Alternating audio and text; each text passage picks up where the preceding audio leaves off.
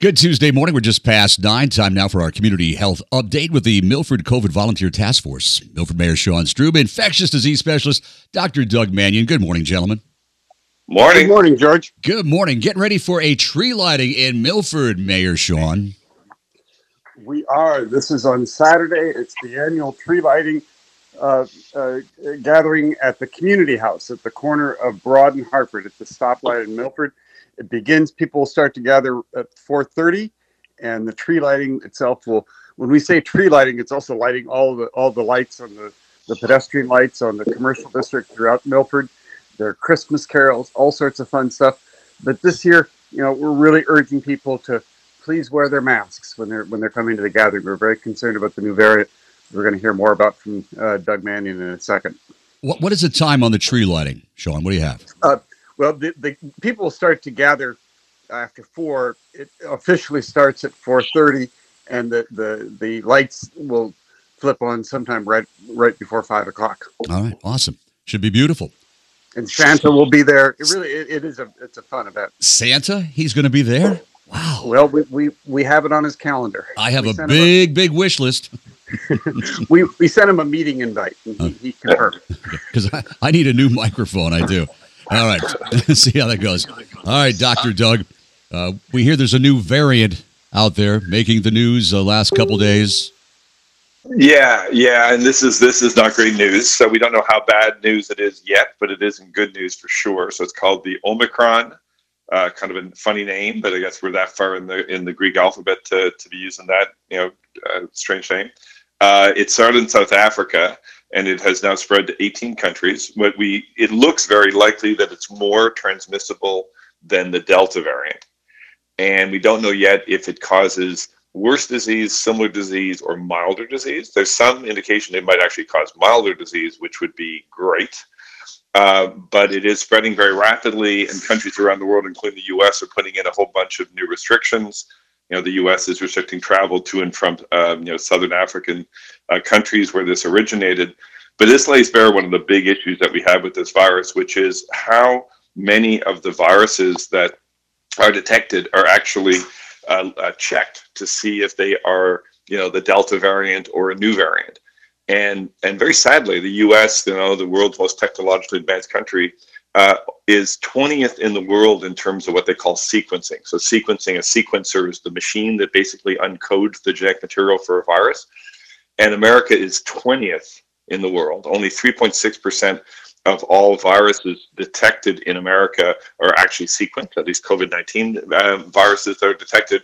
And that compares to 50% for some of the countries that do this the right way. And so South Africa only does it in 1%, less than 1% of people. Uh, and so God knows how many people were, were, were infected before the first one of these was, was found. But given the fact that it's in 18 countries and spreading very, very rapidly, uh, almost certainly it was detected a little bit too late.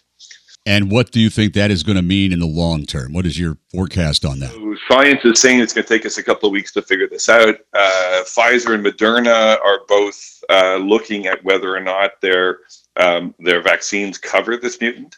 Uh, Pfizer, their CEO seems pretty bullish that it does, at least if you've received three doses of their vaccine.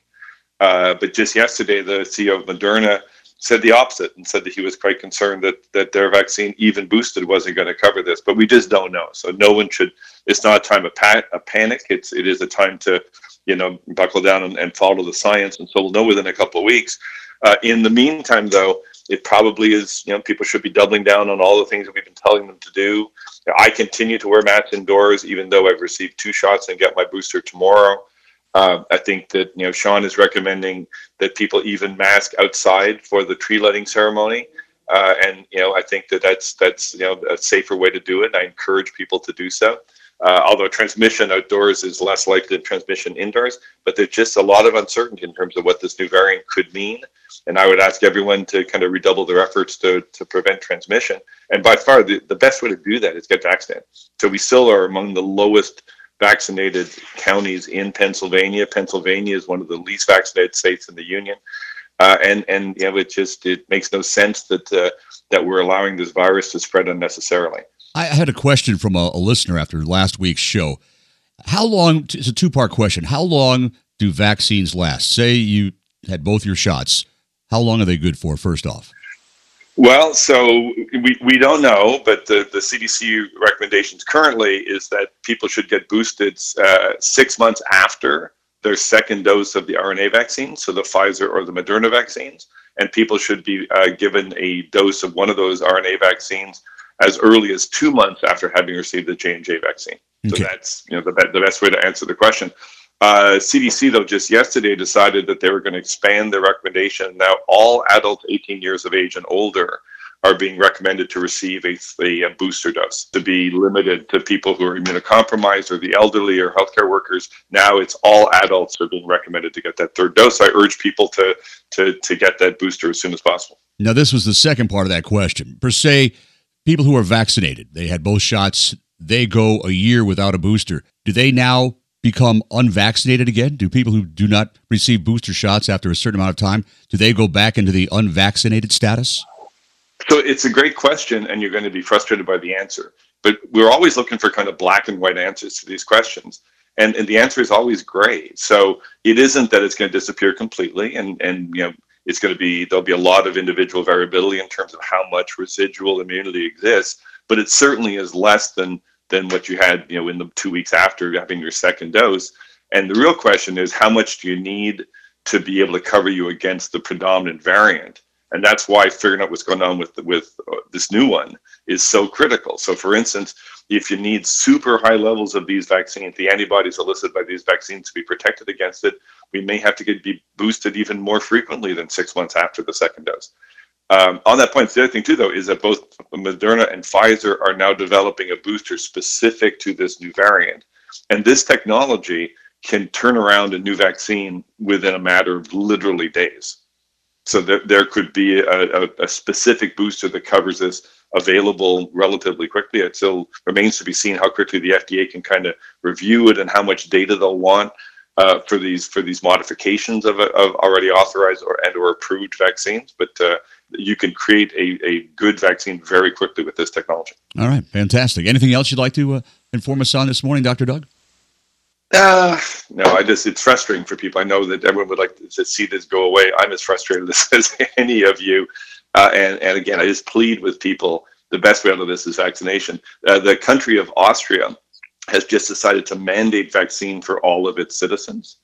And, you know, there's a tremendous uproar. I'm not a fan of of mandates, but I am a fan of, of educated pe- people getting educated and making the best possible decisions for themselves and, and their community and the right decisions to receive these vaccines.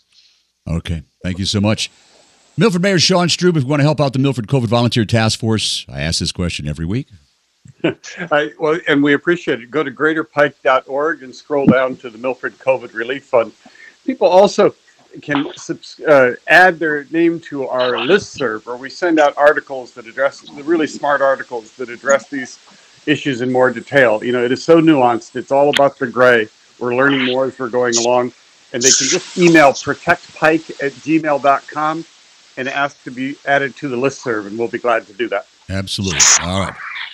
Gentlemen, we'll talk to you seven days from now. We'll see how things are going. We'll get an update from you, Dr. Doug, on this new variant and see what happens. All right. Happy holidays, everybody. Indeed. Thank you, George. And let's not forget that tree lighting. What's the date on that, Sean? That's this Saturday, December 4th at 4.30 p.m. at the Community House at the Stoplight in Milford. All right. Fantastic. Again, gentlemen, thanks so much. We'll talk to you real soon here on the radio with our Milford COVID Volunteer Task Force update, our community health update. Have a great day. Thank Thanks you. so much.